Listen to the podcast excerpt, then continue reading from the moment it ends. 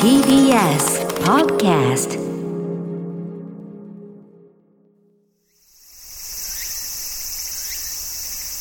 桂宮治。これが宮治でございます。ビーチでまぶい女の子をナンパしてよ。夜はちょめちょめ決めてバリバリだぜとリーゼントにキャッツアイで生きがってたあの夏。ふと思い出す朝5時半、おはようございます。落語家の桂宮治です。もう読みたくないよ、これ。何なんだよ。毎週毎週。もうさ、この番組を真面目に盛り上げようという気が作家さんから感じないんだよね。メールが来てるんで、そう、メール読みましょうよ。ね。えー、ラジオネーム和室さんからいただきました。はい。えー宮地さんおはようございます。おはようございます。先日、パンサー向井さんの番組を聞いていたら、フラットですよね。宮地さんが乱入して楽しかったです。また出てくださいね。乱入してって別に僕あの、あの、突然のそ、んなね、なんか大物ゲストは勝手に、おうやってっかって入ってったみたいに書いてますけど、そうじゃなくてね、この収録終わった時に、この番組のプロデューサーさんから、が、向こうのプロデューサー、フラットさんのプロデューサーさんに、なんか、ちょっとフラットね、そういうの出てもらうコーナーがあるんで、いや、僕なんか、僕なんか、そんな全然出ても、ね、そのお会いしたことも、ココリコ田中さんとね、あの、パンサー向井さんが、えーやってるし曜日だったのでね、いや、僕、でも、お会いしたこともないし、誰だこいつみたいになりますからいいです。いやいや、向こうから言ってることなんで、いやいや、そんな、全然そんな、もう5分ぐらいなんで、いや、そんな笑いも取れ、いや、無理です、無理です、無理です、いや、いい、いいですか、行きましょう、行きましょう、みたいな、だってもう、ポカンとなりますよって言ってんだけど、結構意外と受けちゃったな、あれ。またできちゃった。宮地くん宮地くんまたできちゃったよ。大物芸能人相手に、パンサー向井とココリコ田中を相手に、無名の宮地くん頑張っちゃったよ 生放送の対応能力あったよ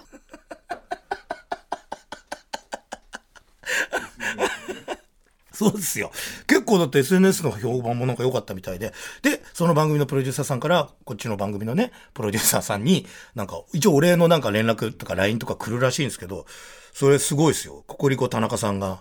その、プロ向こうの番組のプロデューサーさんに、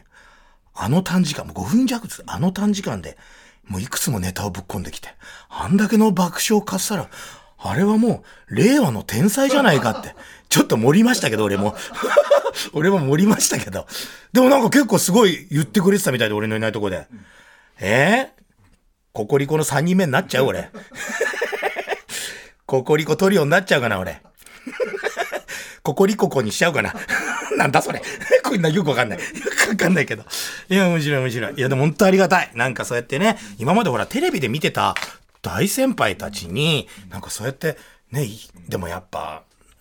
毎週言うけど、本当に売れてる人たちってみんないい人なんですよね。ちゃんとなんか気を使って気遣いをしてくれて、僕みたいな無名の人間。いや、俺もそうなんなきゃいけないなと思うんですけど、本当になんかもう本当後輩とか来ると、蹴飛ばすからな、俺。し しないしない。これ信じる人いるからさ。いや、話し家の言うこと信じる人いるんですよね。あの、ほぼほぼ9割適当なこと言ってるから。だから、あの、ここで喋ってることも冗談だからね。ただ、ココリコ田中さんは褒めてたよ。これマジです。いや、嘘です。いや、でもね、なんかありがたいなと思う次第でございますが、本当なんかいろいろ、地方公演ばっかり行く話ばっかりしてて申し訳ないんですけど、この間も、大阪で、法政さん、山崎法政さん、あ、山崎さん法政、もう今お名前が月手法政さんと二人会をね、えー、やらせていただいて、結構大きい800ぐらい入るホールで、昼夜公演でね、二人会やらせてもらって、本当大勢様、お客様来ていただいて、ありがたいなと、読売テレビさん主催だったんですけど、で、すごい会自体も楽しくて、で、わーっと盛り上がって。で、最後終わって、じゃあまた帰りますって言って、で、タクシーで、あの、ホールから新大阪まで一人でね、えー、行って、で、いつもそういうのって遅い新幹線を取ってもらうんですよ。取ってくれる。なんでかというと上辺して、その、どんなことがあっても乗れるように、最終か最終1個前ぐらいの新幹線を、えー取ってくれてるんですけど、それは上辺するっていうね、あの、時間変更できるチケットなんで、で、向こう行って、でももう全然もうそんな、もう何時間も早い、何時間も、1時間、1時間2時間早い新幹線にはもう乗れるぐらい。うんの、うん、だったんで、もうタクシー着いて、タクシーで新大阪着いて、降りた瞬間に、もうあの、信じられない。僕、前の仕事の時から、え、化粧品の営業マンの時から、新大阪の駅って行ってるから、何百っていうのは言い過ぎだけど、何十ではないぐらいの回数絶対行ってるはずなんですよ。ものすごい回数行ってるんですけど、見たことないぐらい、うわーって人がいんの。もうな、何が起こったんだと。もうなんか、だからこの新大阪の駅以外の世界がなくなってしまって全人口がここに集まったんじゃないか。いや、ぐらいの、もう言い過ぎじゃないぐらい。しかも、めちゃくちゃ女の子が多いの。8割ぐらい女性。もう、しかも若い人が結構。もうだから落語界とは真逆ですよ。もうなんかもう手伸ばしたらもう全員女の子のお尻触っちゃうぐらいの。そんなわけないけど。いやでもほんとすごいんですよ。え、何と思ってパッと入った瞬間に、その、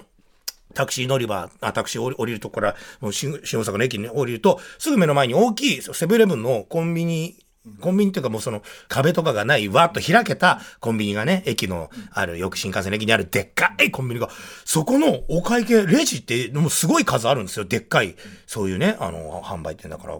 そっからもう長蛇の列が、ドゥーって外にまで流れ出てて、で、みんな女の子たちが、自分の飲み物とかお菓子とかお弁当とかと、プラスお土産みたいなのもこう抱えて、でーって並んで、俺初めて見たのが、そのコンビニですよ。コンビニの一番最終最後のところの列のところに、最後尾こちらですってプラカード持った警備員がいたんですよ。しかもそれ手書きで。だからもう、向こうもわけわかんない。パニックになってるのがわかるんですよ。最後尾こちらだよセブンイレブンの最後尾ってなんだよと思って。ここ、USJ じゃねえんだから。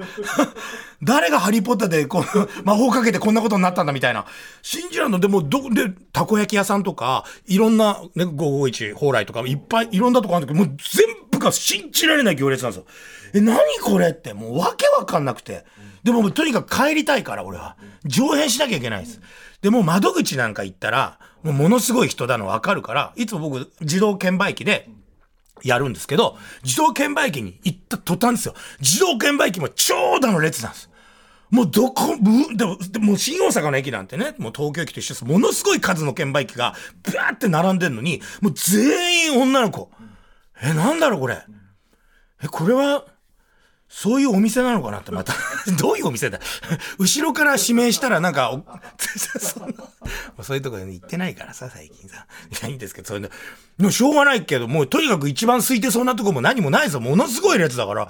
で、これ並んで、で、こう、ずっとこう遠くのを見てるんですけど、多分ね、そ、旅慣れてない感じの子が結構多くて、当たり前ですよね、10代から、その3、40代ぐらいまでの女の人で自分、だからその、券売機でのその切符の買い方があんまりこのわからない感じの子も結構いて、慣れてる子ももちろんいるんですけど、遠くからこう見てるとやっぱもう結構時間かかるんですよ。俺初めてです。そのチケットの上演するのに30分近くかかったの。で、やっとこさ、でも上演するのに、これすぐ乗れないなと思ったから、もう危ないから15分後ぐらい、いつもだったらもう5分後とかぐらいの新幹線取っちゃって、パーって行って、なんかパンと買って行くんですけど、15分以上見た方がいいなと思って、もう20分後ぐらいのかな、のやつ、やっと順番30分近くかかってやって、上編して、出て、もうとにかくその、改札機の外はもう混みすぎてるから、もう無理だと。もうこれはもう、何も買えない。でももう、もうまた先週の僕はもうとにかく新幹線乗ったらビールが飲みたい。そしてなんかつまみが欲しい。お弁当なんかいらないけど。で、もうどうしよう。これ外じゃ無理だと思う。もう中入ろうと思って。もうなんでこんな混んでんだなんで日だですよ、もう。すいません、小峠さん。で、プシャーと入って、もう中に入っても、中もパニックなんですよ、ビザ。もうすべてのお土産物屋さんから、もうお弁当専門のお店から、またまた551の方内もまた改札内もありますから、そこまで全部混んでん。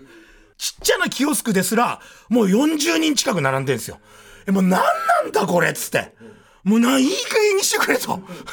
ハリーポッターこいつらを一瞬で消してくれっつって。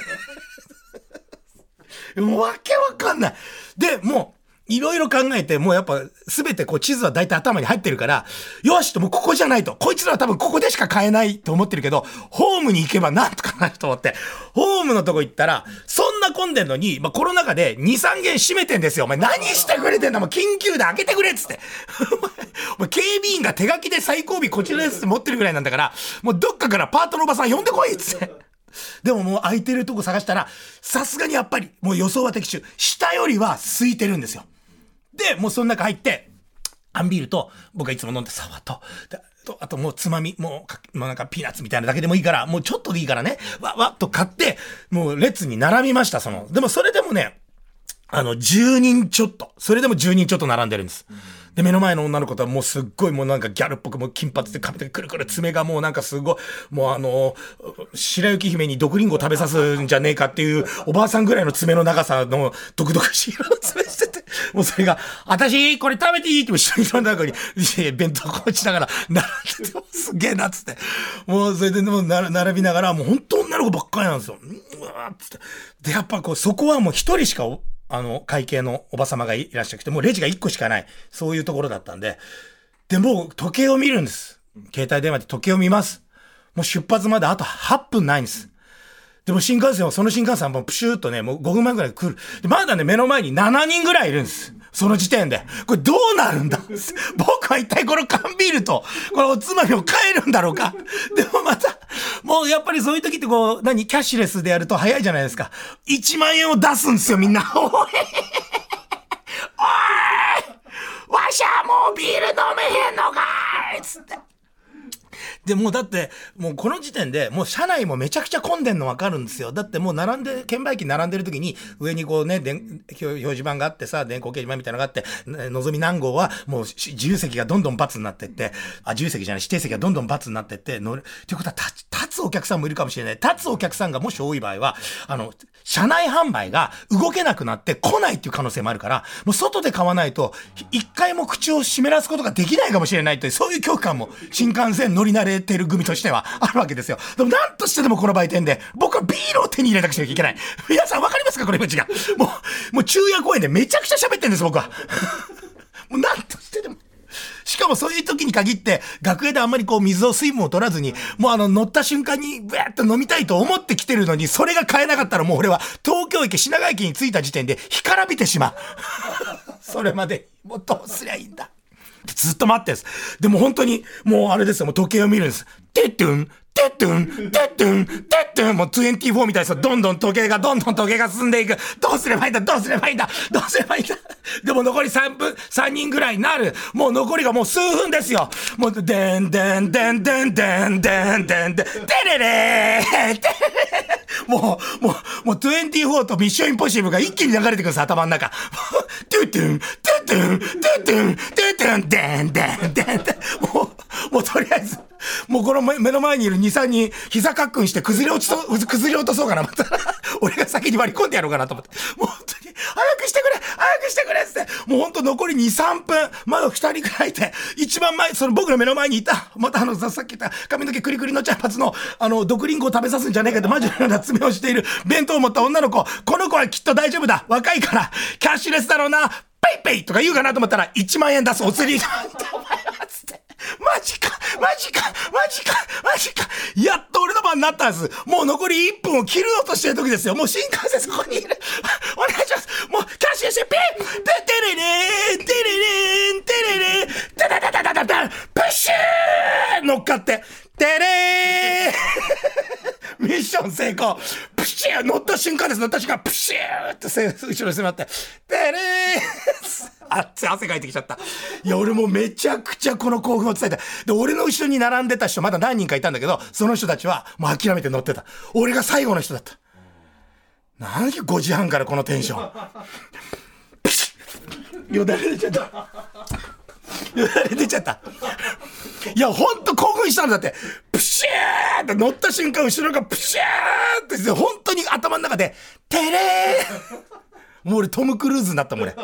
ーサン・ハントっつって。桂宮イーサン・ハントです。どうも。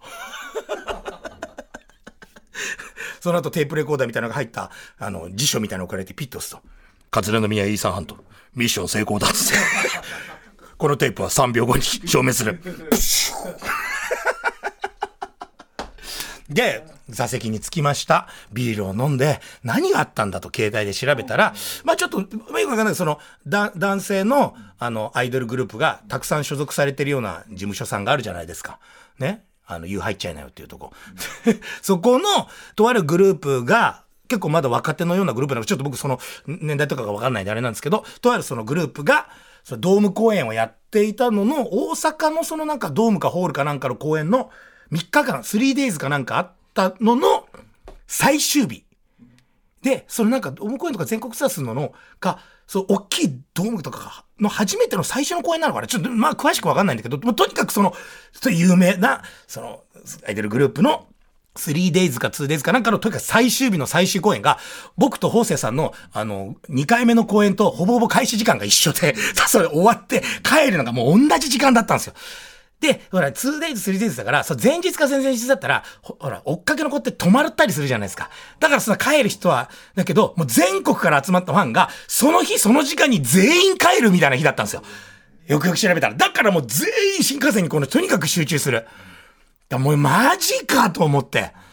いやもうそりゃもう、若い女の子いっぱいいたな 落語界まあなんないかなそしたら俺もっと頑張んだけどな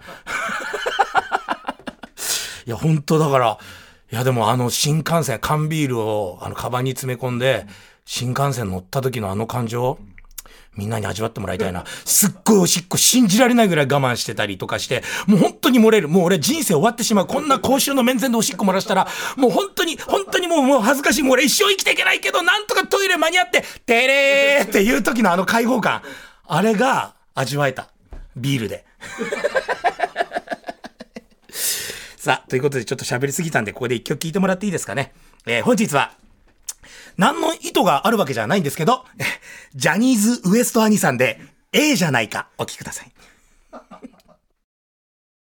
ジャニーズ WEST 兄さんで、ええじゃないか、お聞きいただきました。ということでありがとうございます。別に何の意図があるわけではないんですけど、ジャニーズ WEST 兄さんというね、ええじゃないか、ええじゃないか、というところでございましょうか。そう、何でもかんでもええじゃないかと思ってればね、ナンクルナイサーと一緒ですよ。ね、人生そうやって、どうせ最後はね、あの、みんな、あの、同じことになるんですから、あの、くよくよ悩まずに、ね、隣の芝生は青く見えるけど、その青く見えてる人から見ると自分の方が青く見えてるかもしれないし、自分がいい、幸せだと思う、そういう人生を送りましょう。何なのこの話。いや、本当に。ね、でも、あれ、あれなんですよ。この間、とあるこの TBS さんの、TBS ラジオさんの別の番組で、にゲストで出していただいて、そうわざわざその、龍角さんのね、商店のスポンサーさんでもあってね、龍角さんの社長さんが、わざわざ、宮治君に会いたいっつって、わざわざ TBS ラジオまで来てくれるっつって。それに合わせてすみません、収録時間を遅らせてくださいって言われて。なんでやねんと思いながら。でも、龍角さんの社長がわざわざ来てくれるって言うから、そんなん当たり前ですもう24時間空けときますよ、つって。なんならもう留学さんもう舐め尽くしますよ、つって。うちにもたくさんあるしね、僕移動中に個別放送になってない、あの、ジッパーみたいになってて、簡単に舐められる。あれはもう飛行機の中とかで、ね、いろんな、今ほら咳すると、ね、喉ちょっと僕使ってるから、結構荒れてるから、こう、そのなんか風邪とかコロナとかじゃないけど、うん。ってなるんですよ。あれも嫌がられるから、しょっちゅう飴舐めてるんですけど、そう、それはいつも持ってるしね、留学さん。にもお世話になってるから、飴自体にもね、そしてスポンサーとしてもお世話になってるから、あ嬉しいなって社長来てくれて、ご挨拶して収録終わった後も、もう僕が入れない大最高級の応接室、TBS ラジオが始まって以来の最高級の応接室、留学さんの社長が来るから、もう俺は一回も入れてもらったことないのに、ね、そこでご挨拶、すっごいいろいろお話しさせていただいて、の割にはまだこのラジオのスポンサーにはなってくれてないんだ。これ営業さんから多分かかってね。そのうち、龍角さんプレゼンツ、TBS ラジオ、桂宮治。これが宮治でございます。これ始まるかもしれません、これね。えー、よろしくお願いします、社長。ということで、というか。あのー、この間、円楽師匠がずっとおやりになっている、博多天神落語祭りっていうのがあって、博多天神落語祭りってね、11月の頭、いつもね、1、2、3、4とか2、3、4、5とか、その時、ま、毎年違うんですけど、まあ今年も、えー、あって、僕、多分前日出るんですけど、僕、今年7公演出るんですけど、7公演、7公演も出るんだと思って。いや、でもありがたいです。あの、もう、もうだって日本最大の落語イベントで、あれに出られるっていうのはもうやっぱ嬉しいことでね。で、もうそそそ最初の頃とか、もう特に、もう本当にテレビで名前を聞いているような人しか出ないような、ね、まだほら、小規模でやってた時あるじゃないですか。それでも大規模なんですけど、今ほどね、うわーっていう数じゃなかったさやさんも、徐々に徐々にどんどん大きくなってってる回ですから、僕結構ね、二つ目成り立てのところにもう、二つ目なんか出てない時期に円楽師匠に抜擢してもらって、引っ張引っ張り上げてもらって、それからずっと出させてもらってるんですけど、本当にね、なんか、あれもものすごい素晴らしい回なんですけど、初めて、その秋まで待てない。っていうそのシリーズがあって、その秋、秋に必ずある、えー、博多天神落語祭りの、えー、プレ公演みたいな、こういうのがね、秋に始めるんですけど、待てないお客さん来てくださいみたいなのの公演になんかまた入れていただいて、で、熊本公演と、博多公演、博多福岡公演、え2日連続でこの間あって、で僕と文鎮師匠が2日連続で、あとはもう、えー、太平師匠とか、うん、白手師匠とかね、えー、今の東大の演歌師匠とか、立正師匠とか、そういう方はこう入れ替えその日だけとか、菊之丞師匠も、その日だけみたいなのがあって、で、熊本公演最初行ってね、その時は文鎮師匠と、えー、演歌師匠と白手師匠と私で、えー、で行って、で、わーっと、えー、落語会やらせていただいて、で、終わった後、僕と文鎮師匠と前座さんとスタッフさんはそのまま福岡に移動して、そこで泊まって翌翌公演だったんですけど、まあ、あの、こういうご時世ですけど、その、打ち上げというか、まあ、食事会だけはね、別にもう今できますから、感染対策をしながら、結構きちんとしたお店さんで、えじゃあちょっと焼肉屋さんでね、あそこだとほら、あの、風、換気もいいので、じゃあそういうとこ行きましょうって言って、え連れてってもらって、で、文鎮師匠目の前で、で、宮地君ここ僕目の前に座って、横にはそのイベンターさんの社長さんがいて、で、他のテーブルはその前座さんとかスタッフさん、他のスタッフさんがお座りになられてて、横なりわーというとこで、で、またこう焼肉って、誰かが焼かないといけないじゃないですか。誰かが焼くんですよ。で、お店の人がね、なんかどっかしゃぶしゃぶ屋さんとか行ってね、お店のね、なんかその、なんかね、方がね、中井さんとかがこうやってくれるとかね、だったらあれですけど、焼肉屋って基本絶対自分で焼かなきゃダメじゃないですか。誰かが。でも目の前文鎮師匠。で、僕。で、横にはあの、社長さん。誰が行くんだ俺しかないじゃないですか。で、これがまた困るんですけど、あの、焼肉役でおなじみの林家太平師匠がいるんですよ。あの人ね、焼肉屋さんの店主かっていうぐらい焼肉焼く人で、で僕たちみたいな後輩をね、焼肉屋公演終わりに連れてってくれたりとかした時も、太平師匠がね、お支払いしてくれるのに、僕たちの分を全部焼いてくれるんですよ。で、また絶妙にうまいんですよ。でもこれ数年前ですけど、その、北海道、札幌の落語祭り、これ博多エンジン落語祭りを、を、あの、オマージュしてというか、ま、真似てじゃないけど、でも同じ公演をやりたいみたいな感じで、博多の人たちにもこうアドバイスをもらいながら、大きい、えー、札幌落語祭りみたいなのが始まって、その第1回目の打ち上げが高級焼肉店だったんですけど、その太平師匠をそれてたのが、もう文鎮師匠とか、えー、あと他、もう鶴子師匠とか、そのまあ、本当偉い人だけの席みたいな。で、僕たちはもう若手の席とかさ、で、最高級の肉をもう1回目で頑張りすぎちゃってイベンターさんが信じられない量持ってきて、もう若手グループがこんな食べられねえよとか言ってってたのもほんとすごいお肉だったのに、ところが、その文鎮師匠とか太平師匠がお座りになってた席は、同じ量来てんのに、じいさんばっかりじゃないですか。全部綺麗になくなってんですよ。何かって言ったら、太平師匠が絶妙なタイミングで最高な焼き方するから、おじいちゃんたちがペロペロ食べちゃって、それぐらいすごいんですよ。で、文鎮師匠その時のイメージがあるから、座った瞬間、もうそういう話もしてたから焼肉やってなった時点で、大変うまいですよね、とかいう話をしてて、で、僕は前座さんをその席に当てがおうと思ってて、自分の三段もあったわけですよ。もう僕は端っこの席で、他のね、あの、女性スタッフさんもいるし、そっちで適当にキャッキャキャッキャしながら飲もうかなと思ってたら、文鎮師匠が、宮地君ここだって言われて、あ、そこかっつって。でも座った時点で、もう文鎮師匠から、大平君みたいに頼むでって言われて、もう、マジかって。せっかく、大平君みたいに頼むで、できません。俺焼いたことねえから。いや、それでさ、もう時間ないから、こうやって。で、そこの焼肉屋さんは、それまた面白いところで、そこのイベンターさんはなんか、また、お芝居とかを、いろんなイベンターさんがあって、そこの会場の、の時は、そのイベンターさんがお芝居とかの、よくこう、呼んだりするような、だからもう東京でいう帝国劇場でやってるような劇芝居をバーンと呼んでくるような人たちだから、もうスタッフさんとか演者さんも大勢いる時の打ち上げとかをやったりする会場をよく知っていて、そのお店は焼肉をドーンと出した後にもつ鍋が出てくるっていう。